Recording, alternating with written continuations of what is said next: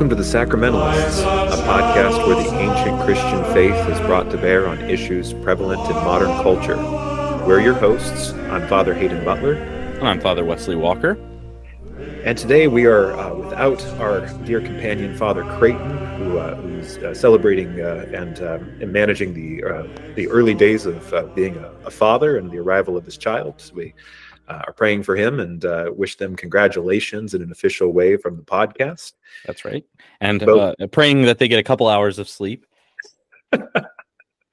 those first few days those, there's nothing quite like that yeah an, an all-out assault on your on your overall equilibrium yeah that's right that's right and as a father i feel like it's a tough thing to negotiate too because it's like you know how much am i supposed to be doing here and i always feel like there's something i could be doing and i don't know it was it's a it's a tough adjustment for sure uh, it is it is it, it, it, just it really takes a lot of practice so we're we're with you in spirit father creighton and uh, we, we wish you well today and we can't wait to have you back with us that's right. That's right. Uh, but today we are uh, gathered to discuss the sacrament of confirmation uh, as our topic at hand, sometimes called the laying on of hands, sometimes called in other traditions chrismation, sometimes called, as I found out from uh, our good buddy Jeremy Taylor, the bishoping of children, uh, which has just enough of an ominous sound to it to make one uh, avoid it. Uh, and uh, it does seem like people generally avoid prolonged discussions of this particular sacrament. Um, it's uh, you know uh, there's obviously you know we we spend a lot of time discussing baptism and Holy Communion, um, and then as we've discussed in our uh, our confession episode, uh, when we get beyond those two, sometimes the the conversation tapers off pretty quickly, and it's been my experience that when we start talking about confirmation, um, even though it has a secure historical place in the ancient faith, the apostolic tradition. Um, it seems like when you get a, a conversation going between even like uh, Orthodox, Roman Catholics, Anglicans on one side, and then some of the magisterial Reformation traditions, and even like evangelicals and Pentecostals, there's a real uh, unhelpfully wide, di- uh, wide diversity of explanations for what this um, you know receiving of the holy spirit is um, what it does what it's for and what place does it have in the sacramental life and uh, and why is it important uh, to christians there's even questions in you know among some of is it a sacrament at all um, and even among Anglicans, uh, this can be a, a, real point of disparity that separates us from um, from some of our even uh, closely liturgically related brethren. Um, and so, you know, I, I just got done with an adult uh, catechism class, uh, and this one came up in a pronounced way this time. Uh, in in that in that catechetical work, the real question, and I think it's a frequent question, becomes, you know, okay, I, I really haven't heard of confirmation before, um, and uh, but I've heard of baptism, and so it, there's a little bit of an anxiety that can sometimes pop up of, well, is is is my baptism like mm-hmm. messed up? Is it flawed? Is there something wrong with me? Um, sometimes we get people coming into our tradition who've been christians for many many years and they say well i've never i've never been confirmed. Have, has my christian life to this point been a lie?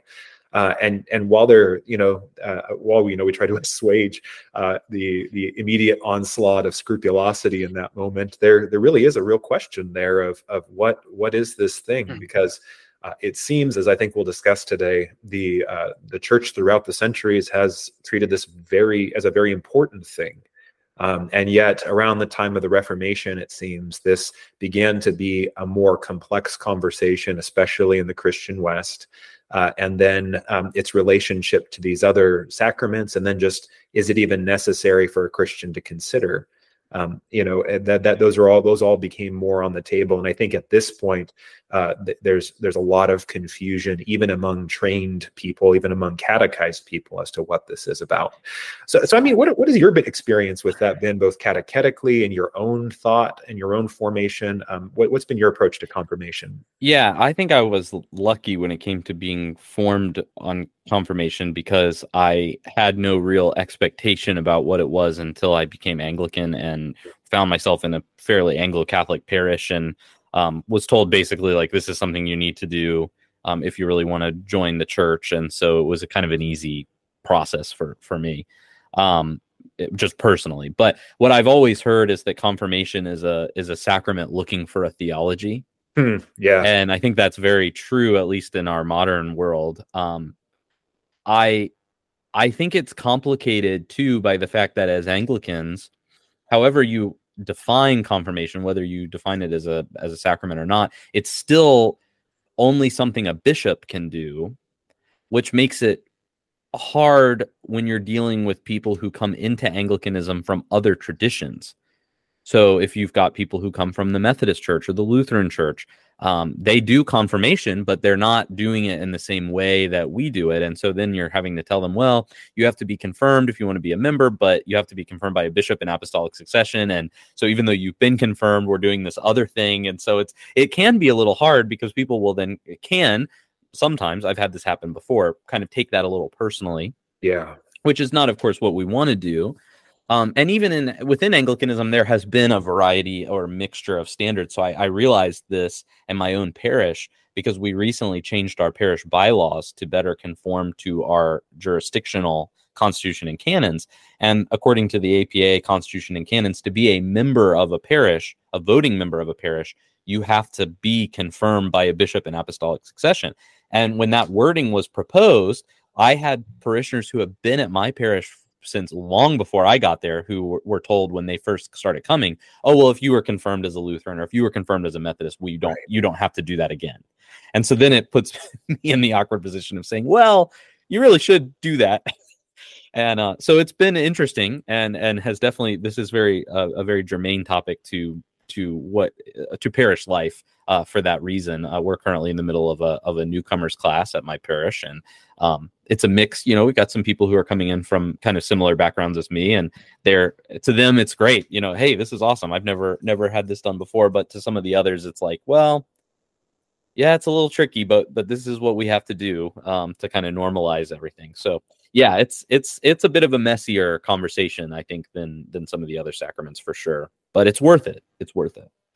Yeah, I, I think you know in that in your in your your synopsis there you know we draw out two of the main issues here one is is an issue of of christian identity which is i've always thought that i was a christian and and this can even be the case you know when i when i get people trans uh, transferring in from more of an evangelical background or mm-hmm. even from one of the more um, you know like even presbyterianism or lutheranism but they, they come in and and say you know okay you know you we have a pretty clear sense as anglo catholics about what churchmanship in, entails and what a, what the identity of a practicing christian is. And um, and so when it comes in there is that delicate conversation of it may be the case that you're a very uh, well-intended and uh, and very devout christian um, but that there may have been there may be something that is you know still still yet to be done you know and uh, and and how to approach that in a way that doesn't suggest you know uh, doesn't right away suggest you know invalidity or even just irregularity just maybe that there's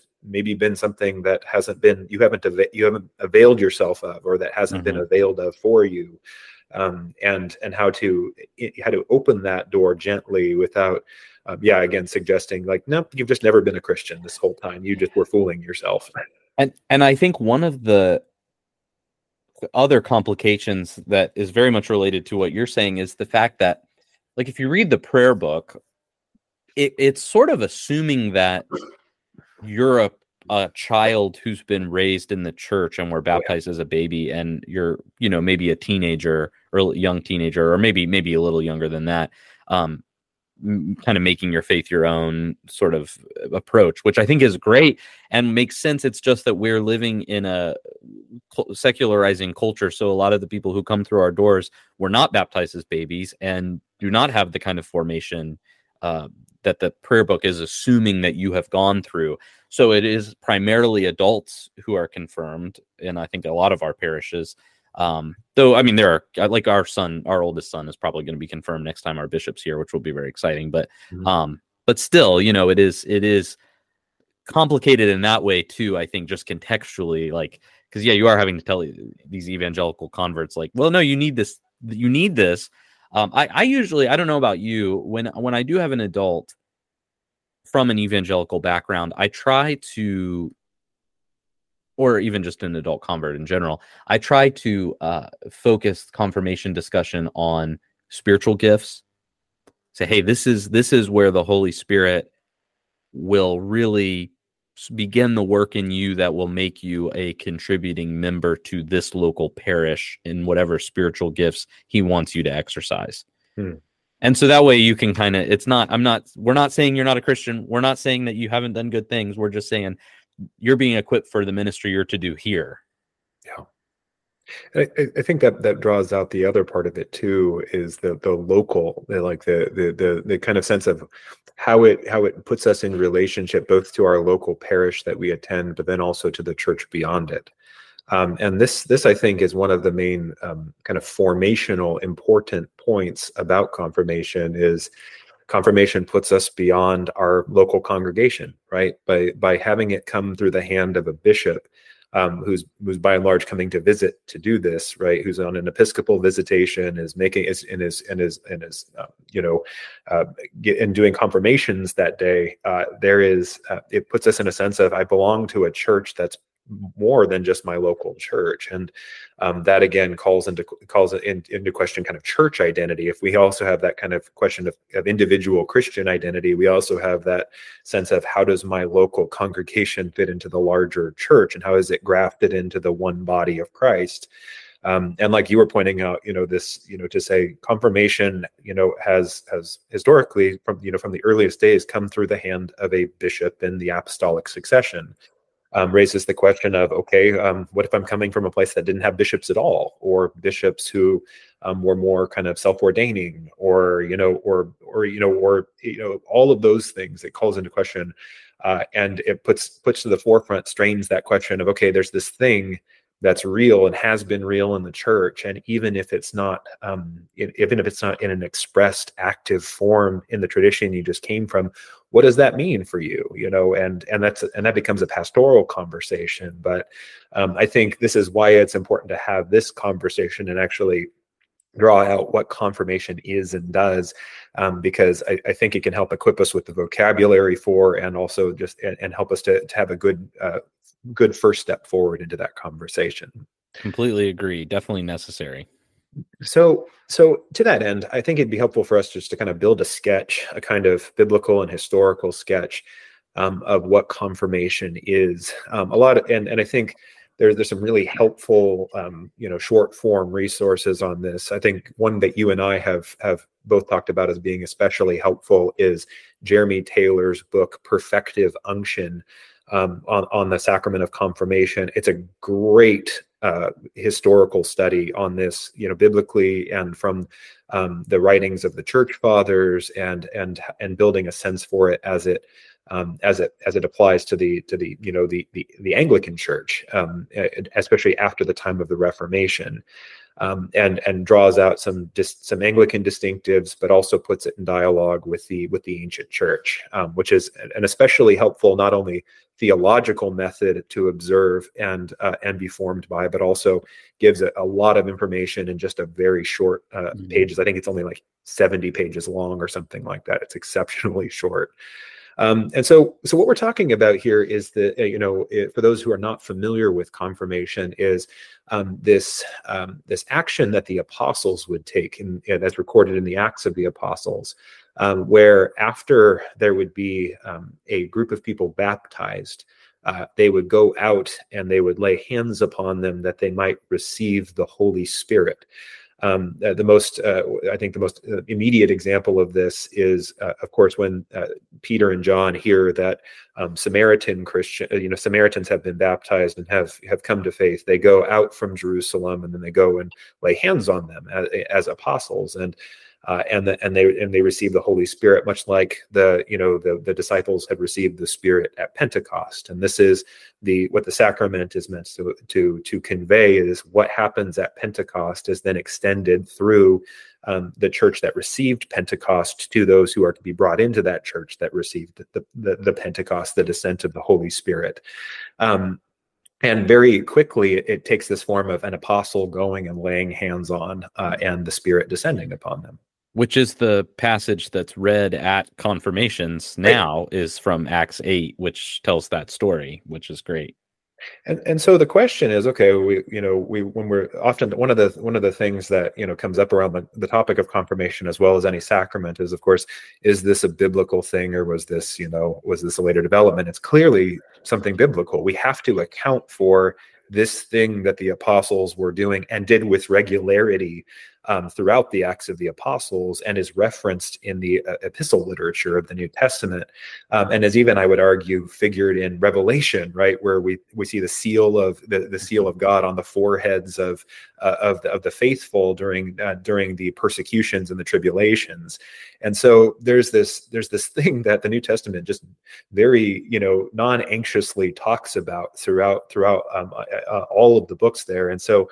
um, the question is, okay, well, so what did that? How did that come to bear on the life of the church as it moved beyond the apostolic age? And I, I think, you know, our, we we as we often do, we turn to to to one of our reliable, uh, you know, standard bearers of that age, of uh, to, to Tertullian, right, mm-hmm. um, who who just directly you know is describing christian practice conventional christian initiation and he says uh, you know after baptism the hand is imposed by blessing calling and inviting the holy spirit and then the most Holy Spirit descends from the Father upon the bodies that are cleansed and blessed. And so this is a post baptism, um, uh, uh, a blessing, a laying on of a hand that invites and calls the Holy Spirit um, to indwell uh, the, the, the person that has been baptized. Um, and this this I think starts to build the sense for what relationship confirmation has in relationship to baptism is that it is a it is a separate action.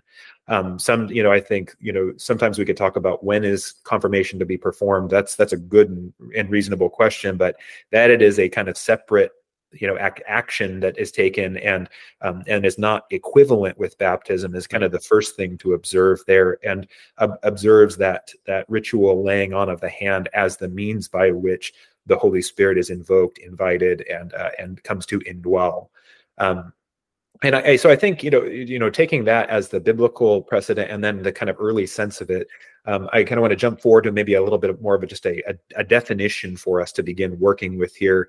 Um, and I wanted to do this to requite Father Creighton's uh, you know Thomistic heart uh, by just quoting a passage from Saint Thomas to give us something to work with here in our conversation. So uh, Thomas in his uh, Summa Theologica says uh, says the following of confirmation. He says, "In every work." The final completion is reserved to the supreme act of or power. Thus, the preparation of the matter belongs to the lower craftsman, the higher gives the form, but the highest of all is he to whom pertains the use, which is the end of things made by art. Thus, also, the letter which is written by a clerk is signed by his employer. Now, the faithful of Christ are a divine work. And then he goes on to say, and this sacrament of confirmation is, as it were, the final completion of the sacrament of baptism, in the sense that by baptism, man is built up into a spiritual dwelling and is written like a spiritual letter, whereas by the sacrament of confirmation, like a house already built, he is consecrated as a temple of the Holy Ghost, and as a letter already written is signed with the sign of the cross. Therefore, the conferring of this sacrament is reserved to bishops who possess the supreme power in the church just as in the primitive church the fullness of the Holy Ghost was given by the apostles, in whose place the bishops stand. So that's kind of it in a nutshell, right there. And that I would say that that as far as far as I, you know, as I as as we we would understand it, we would probably say amen to everything there, right? Oh, absolutely, yes. Anglicanism is always the most Thomistic of traditions. But no, I it, it is it is good, and and it, in the actual confirmation liturgy, it is something that comes up that close connection between baptism and confirmation. They are two distinct movements of the Holy Spirit, but they are closely tied together because right before the bishop um, lays hands and does the confirmation, he he says a prayer. Almighty, never living God, who has vouchsafed to regenerate these thy servants by water and the Holy Ghost, strengthen them, we beseech thee, O Lord, with the with the Holy Ghost, the Comforter, and daily increase in them the thy manifold gifts of grace. So, in other words, we look backwards to whenever the moment of confirmation was in relation, or whenever the moment of baptism was in relation mm-hmm. to the mm-hmm. confirmation, and we tie that to what's happening at the at the confirmation itself. That's yeah, that's that's right. Um, and and I think in in many places too, uh, there is a kind of um, there's a resonance between uh, you know the que- the question and answer that the bishop conducts with the uh, confirmands uh, and the baptismal vows. Right? There's a there's almost like a renewal of those baptismal vows um, that's summarized very concisely in the confirmation liturgy, um, and it presupposes that that's already been in place. Um, Jeremy Taylor says, you know, uh, in confirmation we receive uh, the unction from above. That is uh, we are most signally made kings and priests unto god to offer up spiritual sacrifices and to enable us to seek the kingdom of god and the righteousness of it and that the holy spirit is in scripture called the unction from above. And this is where we get this this this idea that there's a there's an end to which the christian life is given right? We're raised up um, and and regenerated right? But then um, you know we're, we're and we're given that kind of that form uh, and the, and a new life but then that life is uh, is empowered and directed to an end um, and I think I think it was uh, Joseph Ratzinger who said right that that you know baptism and confirmation have their end in communion, right in Holy Eucharist, uh, which is you know these things have that it brings us into union with Christ both sacramentally and then also ultimately in the beatific vision, right, and in the communion of the saints. Um, and, and so that's that's I think another helpful way of looking at confirmation is okay. Um, when we talk about it as a as a as completing the grace of baptism very often that can suggest to people that there's something lacking in baptism like something is insufficient in that. So i don't know how, how would you explain uh, the different sense of perfecting in this case when you explain it to people? Yeah i mean we would like like we would say i think you know the, the baptism and the eucharist are generally necessary for salvation and the other sacraments not maybe not quite so stringently so. This doesn't mean they don't contribute to our salvation however. Um in fact some of us need all the help we can get. Um and so confirmation certainly can provide help but i do think it's it's helpful to think about the end to which each of the acts pertain. So, the, yes, they all are for our salvation. Baptism is about the removal of the stain of sin, actual and original, and it is about the um, the regenerating of the person, making them alive to God. But I really love that Jeremy Taylor quote that you just read, where he says that we're made kings and priests unto God to offer up spiritual sacrifices. There is a a sense, and I, we have to be careful how we say this because it could be taken in a really cringe way. But there's a sense in which uh, confirmation is a sort of maybe more outward facing or focused uh, sacrament insofar as it's kind of like the ordination of laity. Yeah. Um, and and of course that doesn't mean that the laity should preach or um or administer the Eucharist. Uh, you know, we're not saying that that kind of thing. That's where can get a little sloppy. all of a sudden here. Exactly. right. Right. Right. But rather that they are being given the tools to do the kind of ministry to which the lay Christian is called to play their role in the royal priesthood of all believers, mm-hmm. um, which doesn't displace the importance of the sacramental priesthood or the sacerdotal priesthood, but rather the opposite, right? It's it's for their good that we minister as priests in the church so that they can then be empowered to go out into the world, preach the gospel, uh, and and bring it to people in in their lives and in their contexts. And so I think confirmation is good because it's it's a way of preparing people for that. Whatever it looks like in your context for you as as as this particular layperson who can't be replaced in the body of Christ, this is the Holy Spirit coming to you so that you can be empowered to do what He wants you to do in your in terms of your ministry. Yeah, there, there's a vocation that's bestowed there, you know, uh, and this again, I think, is a, is a helpful pastoral corrective measure to the sense that we are given salvation as a kind of a, as a as a as a as a private gift right? We're we're given we're you know we're, we're extended salvation to keep us from incurring the worst imaginable outcome you know to to to escape from the darkest timeline right as it were. Uh, and and i think that instead you know baptism especially as seen with the um, the kind of perfective sense of confirmation it, it, restores this idea of perfection in the biblical sense, which is it, it orders towards its its purposed end. Right. That's what perfection really means um, scripturally. Is um, is a is is an idea that you are ordered toward your end and you are pursuing it um, completely with a with an in, with integrity and with an a, with an, a completely earnest life. Um, but there's that it presupposes what that end is, and in this case, it's that that kind of that royal priesthood, right? Which is really just to say we are restored to the fullness of our humanity because that is the image of humanity as it was created to be in the Garden of Eden prior to the rebellion of Adam and Eve and so it's to say like yeah in being doing this you are being ushered back in into the fullness of humanity which is of course in light of what happened in eden a redeemed humanity that is that is redeemed from from sin redeemed from captivity to death from bondage to the flesh from all of these things and are but now in being given that new life and now being given freedom you're given a, a purpose for which to exercise that life and freedom I think it's again, it's always helpful to remember the context too. It's primarily historically the children who are confirmed, of course, converts too, but you know, like I said, the prayer book kind of is assuming it's it's children. Yeah. Um. So, you know, my six year old uh, is over the past couple years has really been coming into a bigger, uh, better understanding of the faith. He's baptized. He participates in the life of the church. Um, but he's maybe not at a place yet where he can really go out and and really communicate the gospel to people you know um he's getting there but i think it's helpful to remember so at baptism we're redeemed regenerated and then we have a time where we need to be trained and catechized and and then confirmation is the kind of culmination of that process and then the sending out mm-hmm. and of mm-hmm. course it doesn't always neatly fit into all those categories i mean you know a new christian can still evangelize um, and we still need catechism throughout life. that's right. That's right. It doesn't stop, but there is a sense in which, you know, as a new Christian, like right now, our primary focus is getting you on the same page and making sure you understand what's required of you and what you're supposed to do.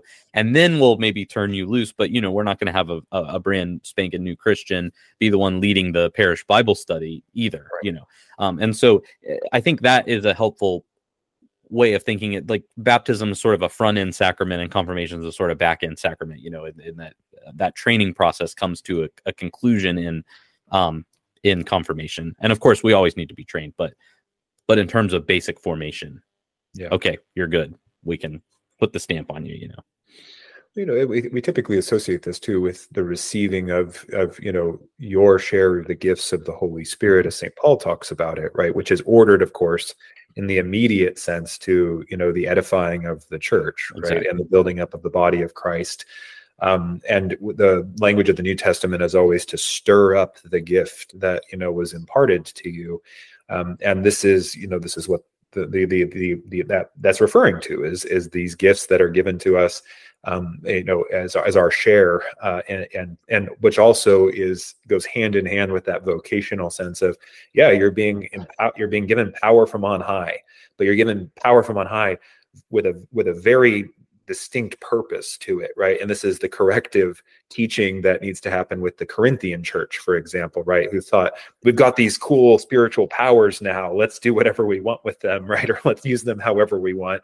And Paul has to kind of put a, lar- a larger framework around no, you're given these things for a reason, and that reason is this, which then looks like this uh, in practice, um, and it's ordered towards ultimately, yeah, the the building up of the church, love among the brethren, and then ultimately, you know, as our worship to God, and uh, and having that in mind, you know, it, it it, it when we think about you know children being confirmed, right? It, it's a it's a reminder that you know that you know there really isn't this kind of you know half christian sense we typically associate with youth right there's there's like okay when you know in the prayer book it's presupposed you get baptized you get catechized and then you get confirmed and you know plausibly from a very young age you're you're you know part you're a full you're considered a full participant in the church even if you have admit of some immaturity in your mm-hmm. theological mm-hmm. understanding or your life experience or whatever um, that doesn't you know preclude you from being among the faithful who are you know who are then offering the eucharistic worship to god on sunday and then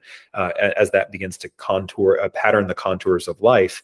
Uh, and and I think it's with that in mind you can kind of see why you know the the early the you know the early histories of the church are so full of of really young, startlingly young people um, who are boldly going out and you know facing martyrdom and preaching and and, and you know exercising incredible you know uh, manifestations of the gifts. Um, because it was you know that that idea of confirmation is this is a gift. It's an objective gift of god's grace. Um, this this thing is being bestowed to you and it's for this end. And if those constituent pieces are there there's nothing to kind of stop you from beginning to you know live the life unto sainthood right? Yep. Yep. Absolutely I've started. I don't know what you all do at your parish, but I've started giving um, a spiritual gifts inventory mm. um, to people uh, as they're kind of going through the process of getting ready for confirmation. Um, just because I think it's helpful uh, for them to to do that work of really knowing yourself and knowing where you feel like the Holy Ghost is maybe moving in you, yeah. um, and and what that work might look like post confirmation in terms of where where are you going to get plugged in, what are you going to do. Um, so I, I, found that to be helpful for people because I was having people ask, well, what are my spiritual gifts? You know, and it's like, well, that's a that's a big question for me to answer. no, that's right.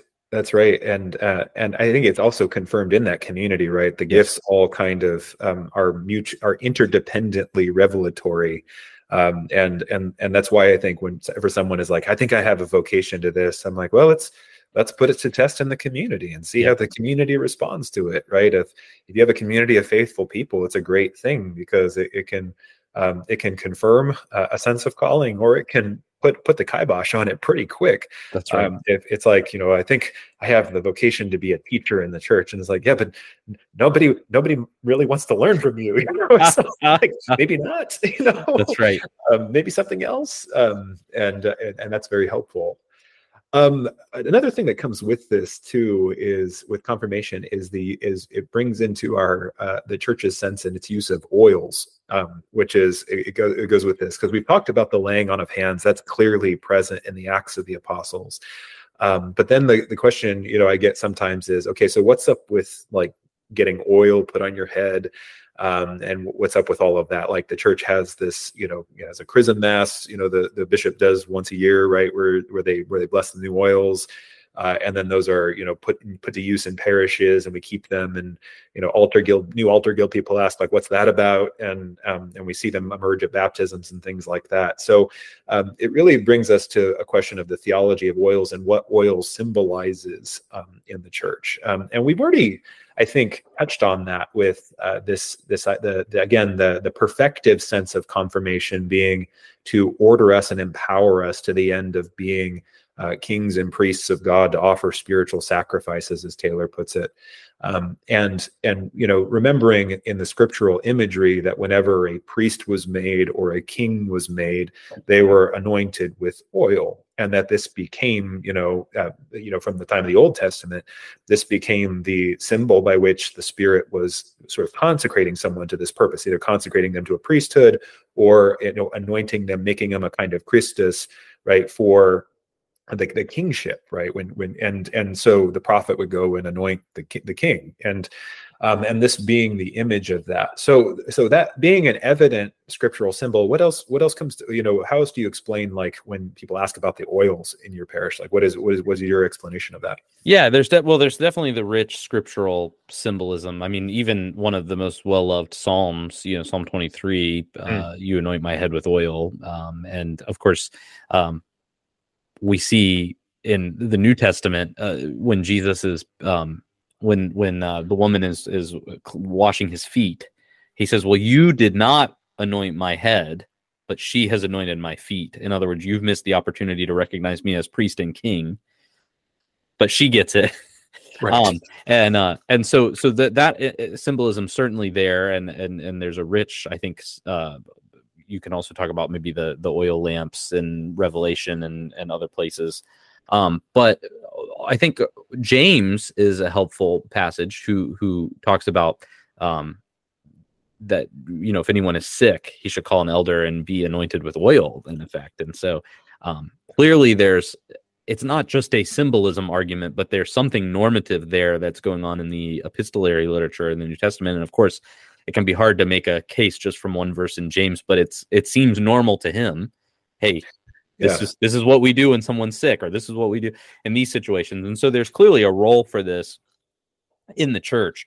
And so, um, of course, and of course, it's different oils that we use. I mean, when we go and do a sick visit, we would bring a different oil than the oil that's used at confirmation. But I think it's still, um, it still shows that it's an important tool for us, and it doesn't just go away. Um, it's not just some antiquated thing, but rather it is a sacramental. It's a it's a means of of of grace. Yeah, that, that that's right. It's a it's a sacramental. Yeah, that's that's a good word for it because yeah, it is it is ordered towards use in a kind of in a in a in a sacramental practice of the faith, uh, and it has in the scriptures a, a a sacramentalism around it, which is it is a yeah it is a place where where where grace is present, right? It it is a concrete thing in which grace is present, has an outward form and an inward reality uh, to it, and um, but I, I think there's also, you know, you're drawing out the multiple senses of it. I think when we do our, we'll do an episode uh, in a little bit on unction, um, and talking about that that kind of relief and healing and the, the merciful aspect of it. And I think even, you know, um, you know, in the in the, the Greek, right, the word for oil and the word for like mercy are are very are very similar, um, and they have a kind of um, play off of each other. But then, but then also it, it, reflects that deeper reality that oil, especially olive oil in the ancient world, had a kind of soothing, um, a soothing medicinal effect. But then also it was marshaled for a for the use of, of and and specially prepared in a different way um, for you know these sacred uh, initiations, right? These sacred uh, inaugurations of, of of a priest, of a high priest, or of a or or of a a king, uh, you know, and and so that you you have both of these senses um, all throughout the scriptures but then you know i think um, you know in the church's practice they quickly adapted this. They picked it up you know and i think one of the reasons why it's not you know painstakingly laid out is because it was just it was an it was an obvious kind of transition there. I mean and even the church fathers who talk about it they they, they have a kind of uncontroversial uh, view of it. I, when one thinks of like cyprian of jerusalem right? He gives a great um, tidbit on this. He says that um, uh, which custom is descended to us that they who are baptized might be brought by the rulers of the church and by our prayer and the in and the imposition of hands. Sorry, not Cyprian, Cyril of Jerusalem. Um, and I'm reading the wrong quote in my notes here. Uh, let me restart there. This chrism is not simple or common when it is blessed, but the gift of Christ and the presence of His Holy Spirit, as it were, effective the divi- uh, effective of the divinity itself this using of oil was instead of baptism with fire which christ baptized his apostles with in pentecost and oil being the most proper matter of fire is therefore used in confirmation. Um, and this of course tying together all of these threads right of the of the descent of the holy spirit in fire at pentecost of the descent of the Spirit on the of the laying on of the apostles' hands, and of the use of a of a specially prepared chrism to signify as the as, as to signify the descent of the Holy Spirit upon someone that a bishop uh, confirms. Um, and so in our practice, we see all of these things in the confirmation rite. In the Anglican rite, um, the bishop will lay hands on the head of the confirmand and pray for them, and then he will he will chrismate them. He will, he will anoint them with chrism, um, and all of those things have come down to us in our practice there. And this is what um, we believe to be happening when when this when this ritual action is taken, when this sacrament is performed here. Um, and so that being the case, um, you know, that being this sense of confirmation of being ordered to the end of your priestly, kingly share in the in the in the vocation of Christ's body. Um, then you know we, we're I think we're better equipped to come back to some of those pastoral questions Mhm. that uh, arise around confirmation here. Um, one of one of the ones um, that uh, gets asked a lot in my um, catechism classes is is this is this necessary for salvation? And you began to touch on that earlier, but I'm curious as to how you'd explain that to someone because in a sense it is necessary, um, and in a, and the and the church has long believed it to be necessary um, and practiced it with with incredible regularity. Um, and so, um, like, yeah. So in this case, how would we say, okay, once we get past the the anxious moment of asking, is this necessary for salvation? In that, if I lack it, I am not saved. Right?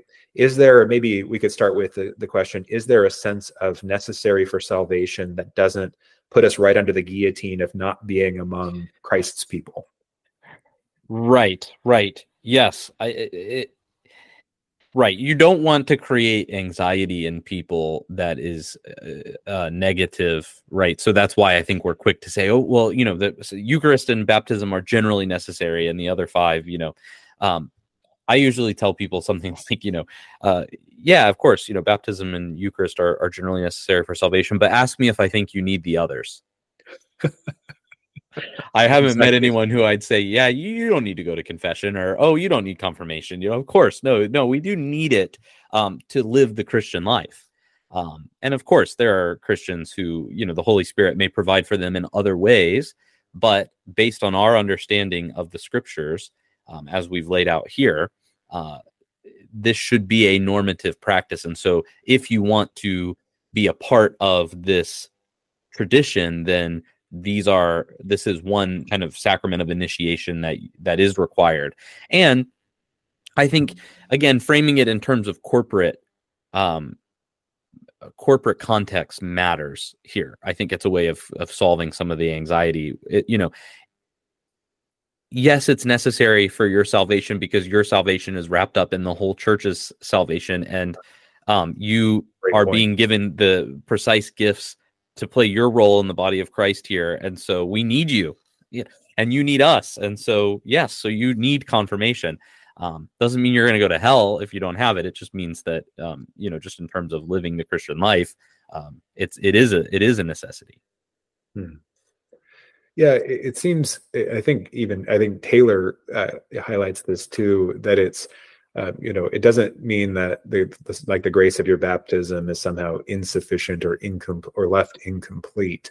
Um, but but also that you know, again, I think you're like you were you're pointing to the fact that there's there's a, a hori- there are horizons of what it means to be saved that exceed again that individual um, that in, that that individual kind of sense that that private sense of uh, of of just you know me not not going to hell and me not you know um, not and me not having the worst possible outcome of my life here right? Me being taken care of.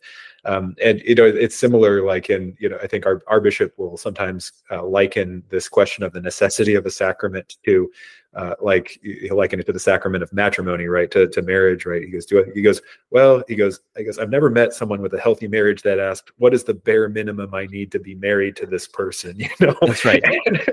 it's like, yeah, you know, you are, you, you know, you won't be not married, uh, you know, if you um, don't, if you don't maybe avail yourself of these other things, but at the same time, you could, you would say, you're that is a really weird way of looking at it you know and and maybe and and one that is is open to scrutiny. You don't you don't have to get confirmed you get to get confirmed. Yeah exactly.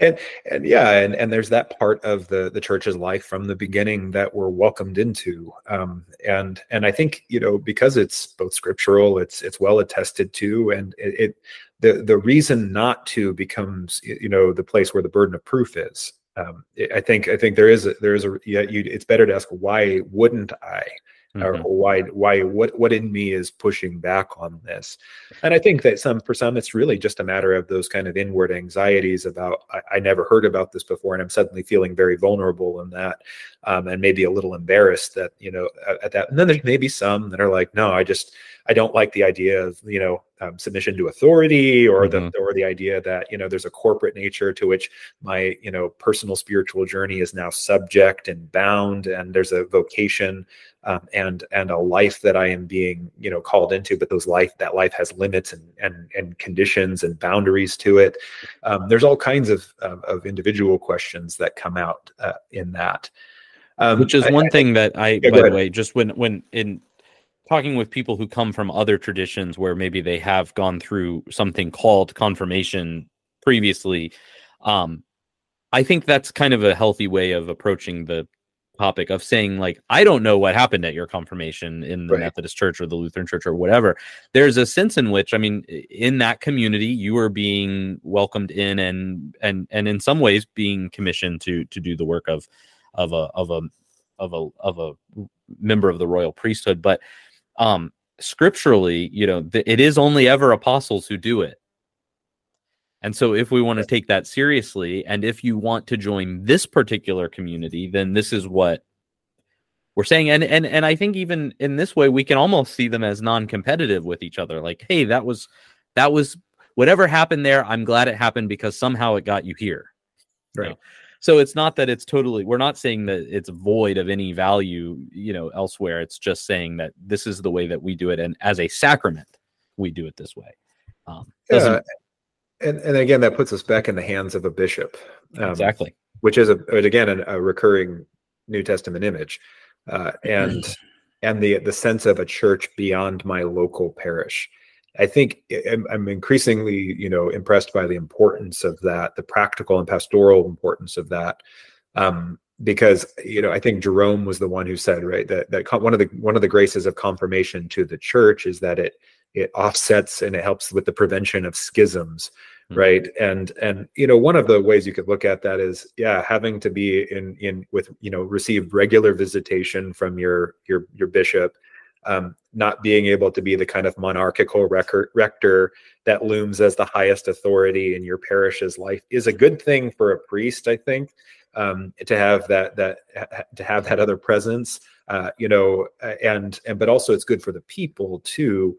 Um, a if they have you know maybe you know a, a, rector who's going through some stuff you know having a, knowing that they have a, a, you know someone to appeal to beyond them or or you know or that there is there is a wider sense of the church so that if they are undergoing individual trials and challenges in their local experience of of the christian life there is a way of understanding that beyond it too that this goes beyond what i can immediately see which i think is that also makes it a beautiful um, kind of uh, uh, adjacent thought to the to the sacrament of confirmation is I'm being empowered with fire from on high to the end of joining the royal priesthood and and and participating uh, as as co-heir in the kingship of Christ, right, and ruling with Him uh, uh and being seated on high. Um, but you know, my on the ground experience doesn't always reflect that. Mm-hmm.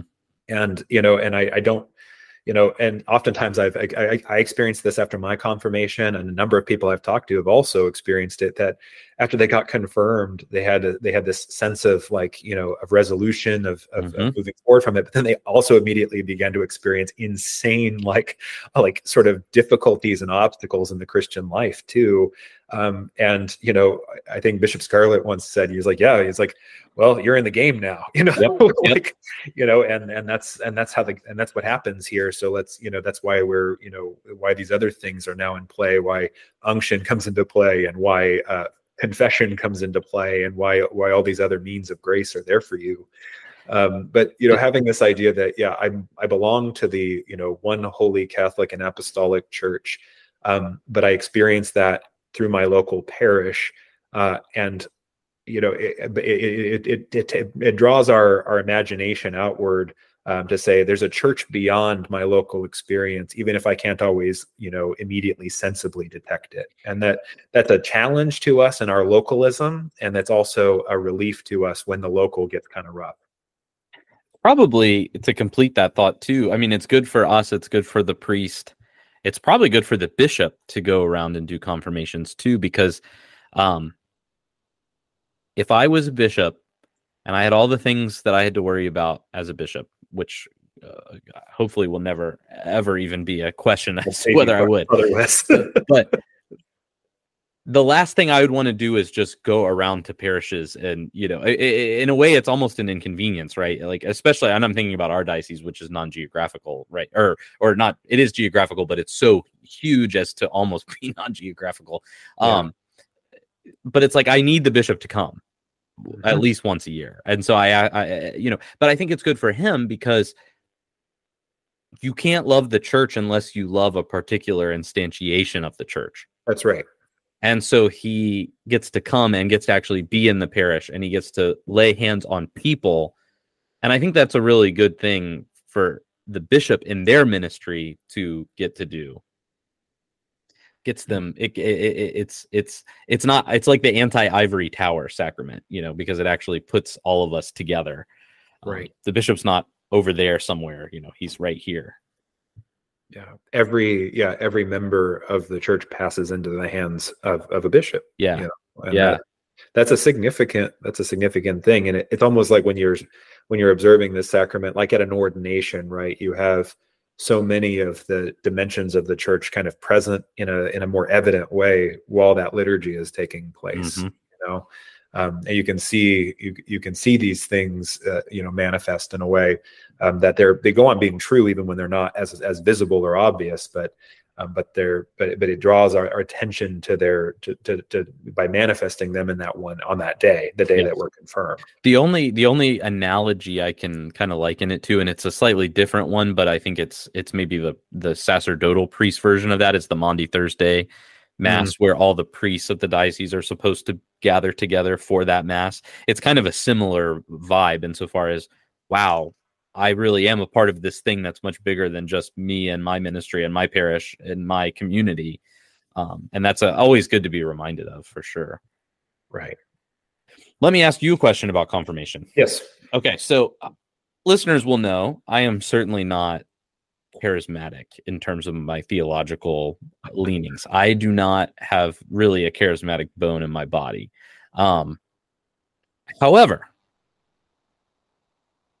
when I was confirmed, I remember uh, my priest telling me, he said, You might feel something. And I did. I did feel something. I, I, I can't really put too many words to it other than the uh, heat, electricity sort of felt that and have talked to similar ha- talked to people with similar experiences at, at their confirmations and have heard similar testimonies from people who have received unction. I've heard two or three actually in the past maybe year uh, in, at my parish.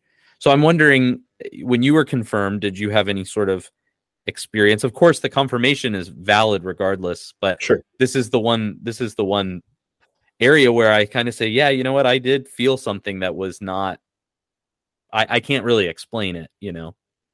Yeah, no, I I definitely did, um, and and one of the things I, I, initially felt was again what I what I described was a, a sense of of, of resolve, uh, but then pretty pretty closely afterward it was it was a pretty intense season of uh, of um, of just difficulty in the spiritual life that arose um, that ultimately unearthed and confronted um, some unhelpful and and just wrong um, you know interior tendencies i had and thought and just beliefs and thoughts that i had and confronted those things um, pretty head on but it was a startling you know correlation between the timing of my confirmation and and that particular season um, um, in my own um, experience of the christian life.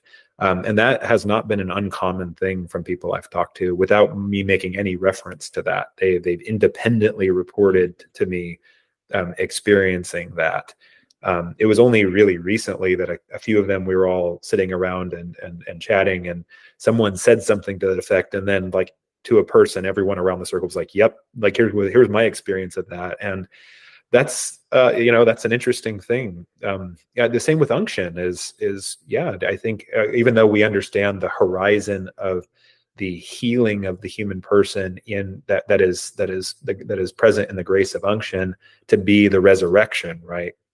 That that is the ultimate horizon of healing and everything prior to that ultimate horizon of healing is a is a tenuous healing you know mm. because eventually we, we face our final illness our terminal illness or our terminal condition um, and and so with that you know and understanding you know the theology behind it nevertheless you know people do have us either i i, I i've, I've heard it reported people experiencing healing and people mm-hmm. experiencing um, if not healing, then an incredible peace around uh, to a, to assent um, to the the suffering and to the cross of their illness or their condition um, that they found inaccessible and unthinkable prior to that.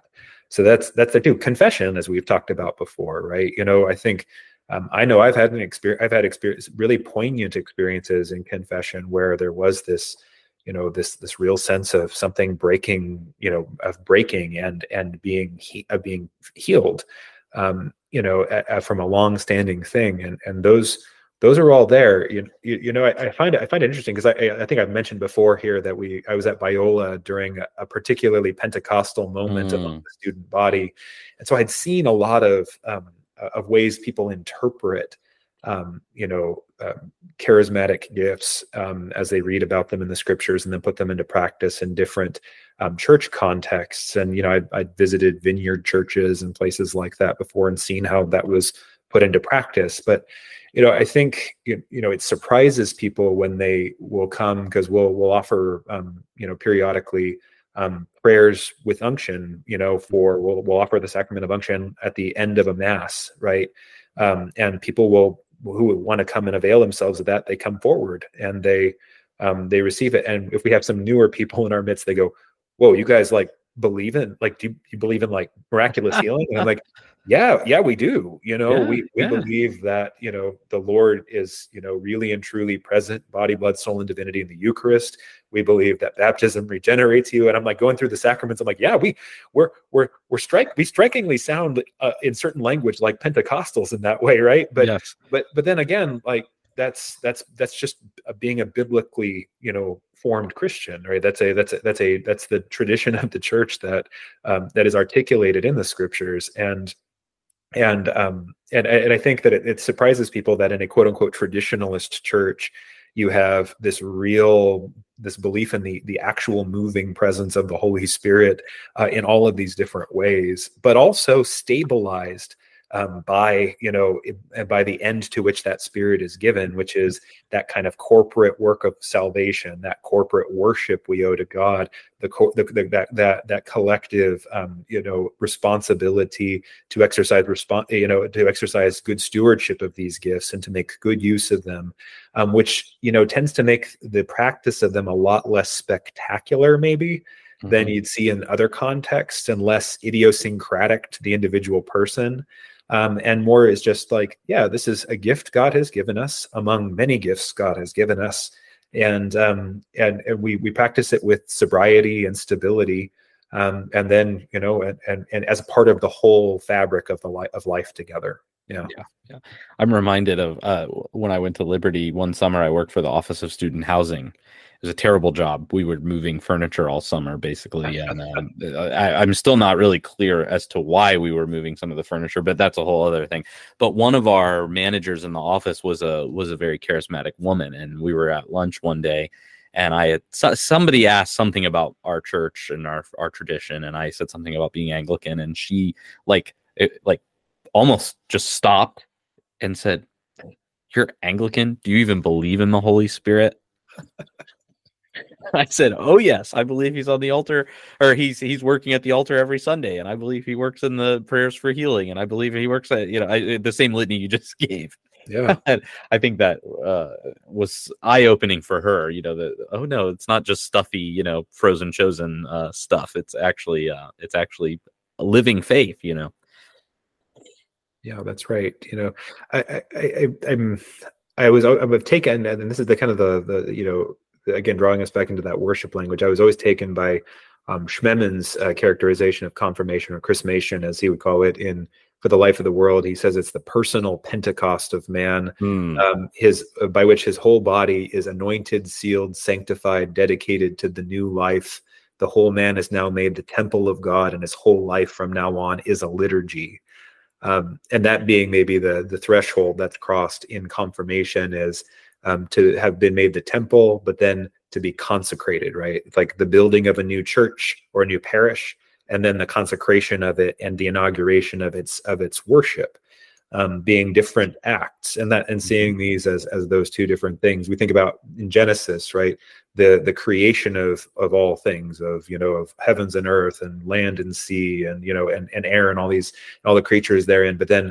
when god takes his rest in the in the midst of that cosmic you know uh, temple that he has made for himself uh, then it, it, it, consecrates the whole, right? It, mm-hmm. it, it, inaugurates the temple creation and gives it its, and, and now its purpose has been, is, is, is now active, right? It was a potential and now it's kinetic. Mm-hmm. Um, and, and that being the thing with, with the life of, with, with the life of each Christian too. And that again is just the language St. Paul uses to describe the Christian life. Yep. Absolutely. Remind me to tell you my unction story when we do the episode on unction.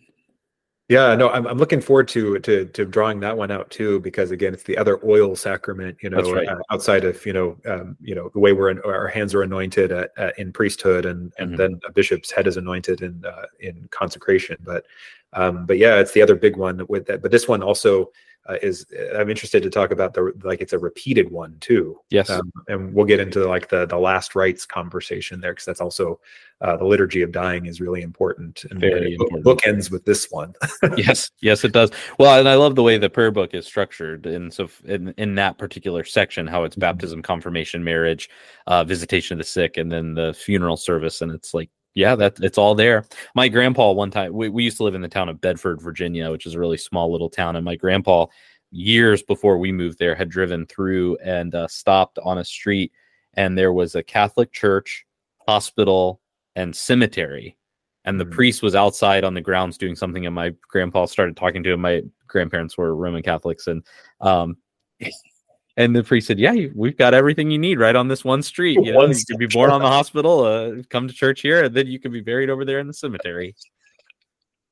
No, there's, I mean, but again, like as as as macabre as you know, sometimes that sound. Although I'm I'm totally here for it. It's it's. I, I describe our, you know, they ask what is what are the strengths of this spiritual tradition, you know, that you're in. I go, well, ours and ours and the ones that are like it. Um, there's there's a there's a plausible answer of how I will be formed from the moment I'm born to the moment I die, mm-hmm. and how I'll be formed in Christ. Um, every moment, um, and, at each of those moments, and every moment in between. And yep.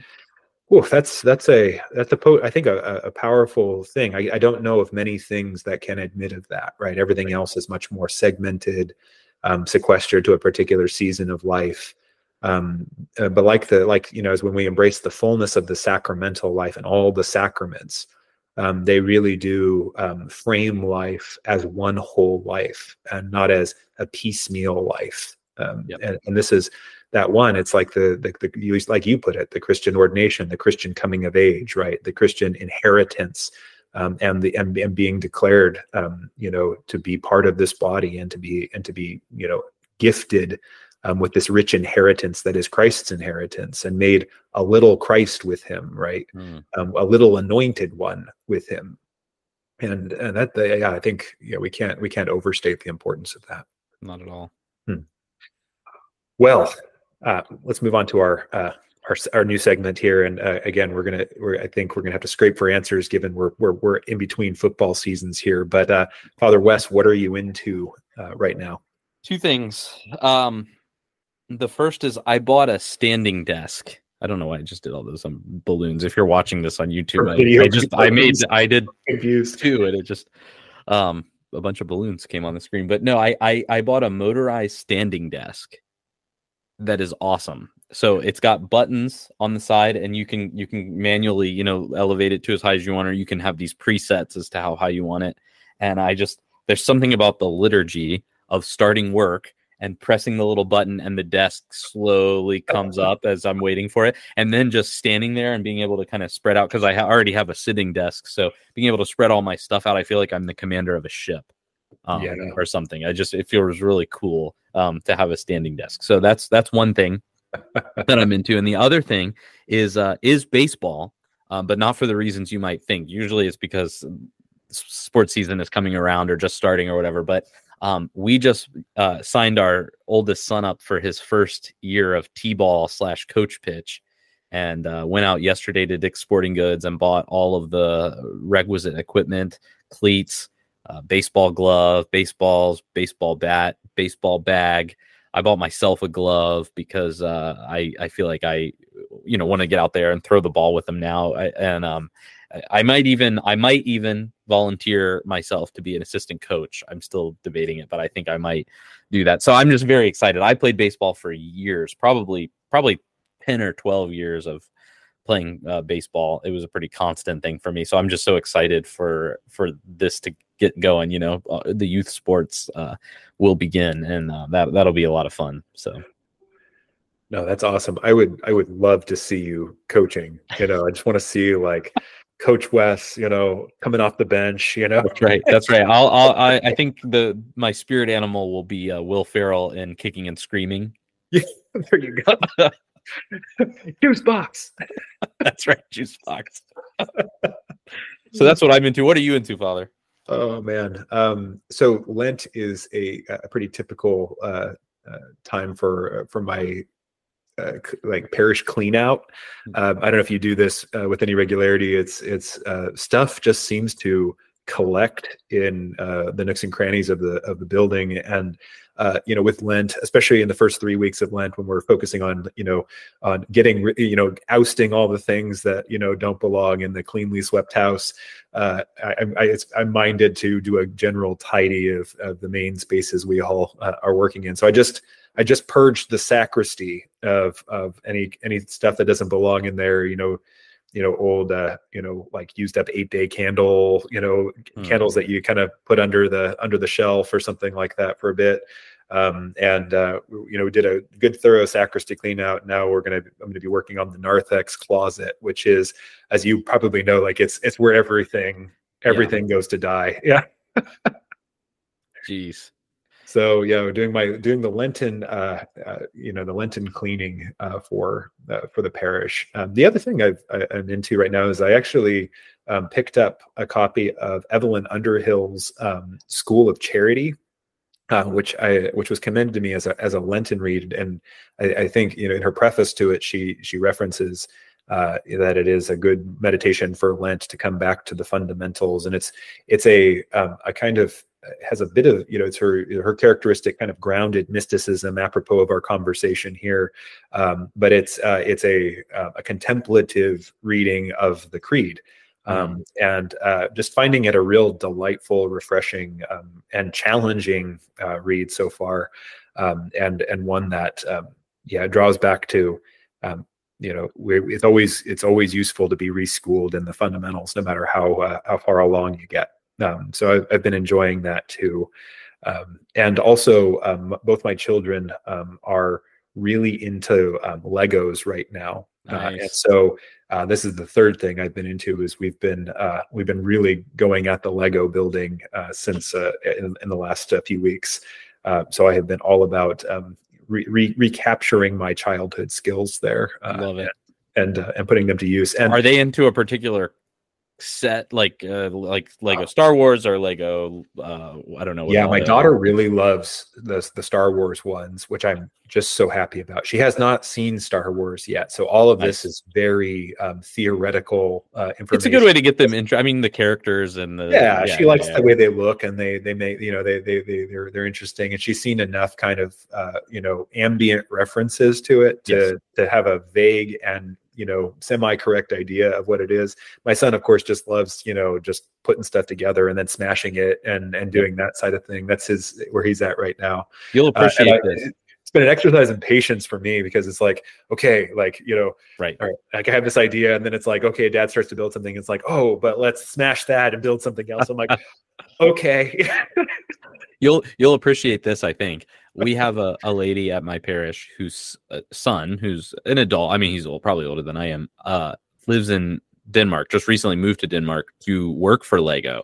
Um, eh, he's one of their diversity officers or something like that. Mm-hmm. Um, and so he was here visiting for a couple weeks in the States uh, to see his mom. And so he came to church a couple times and at coffee hour, multiple times told him, Hey, whatever you do at your job, can you put in a word that we really want Bionicle back? That's rad. So I, I don't know. Hopefully, hopefully our prayers will be answered and uh and and I badgered him enough that that he'll put in a word with the with the higher ups at Lego that we want Bionicles again. Oh, that's so good. That's so good. yeah, you got, we got to keep me posted on that because yeah, that would be that would be a fun one. That would be a fun. Oh one. yeah, they were great. That's full of nostalgia. yep. Yep. Daughtry, I think da- the band Daughtry was on the soundtrack to one of the video games. That's that's right. how old we're getting. Whoa, what a deep cut! it's a deep cut. Oh, well, friends, uh, that will do it for us today. Um, so please, uh, if you would, follow us on Facebook or Twitter like and subscribe on YouTube, and leave us a rating and review on iTunes. And always, uh, if you have not yet done so, please uh, consider joining the communion of Patreon saints for just a, a five dollars a month. Uh, Father Wes, um, would you uh, offer for us our um, our closing prayer, the uh, the collect for Pentecost? Absolutely. The Lord be with you and with thy spirit. Let us pray. Almighty and most merciful God, grant we beseech thee that by the indwelling of thy Holy Spirit we may be enlightened and strengthened for thy service, through Jesus Christ our Lord, who liveth and reigneth with thee in the unity of the same Spirit, ever one God, world without end. Amen.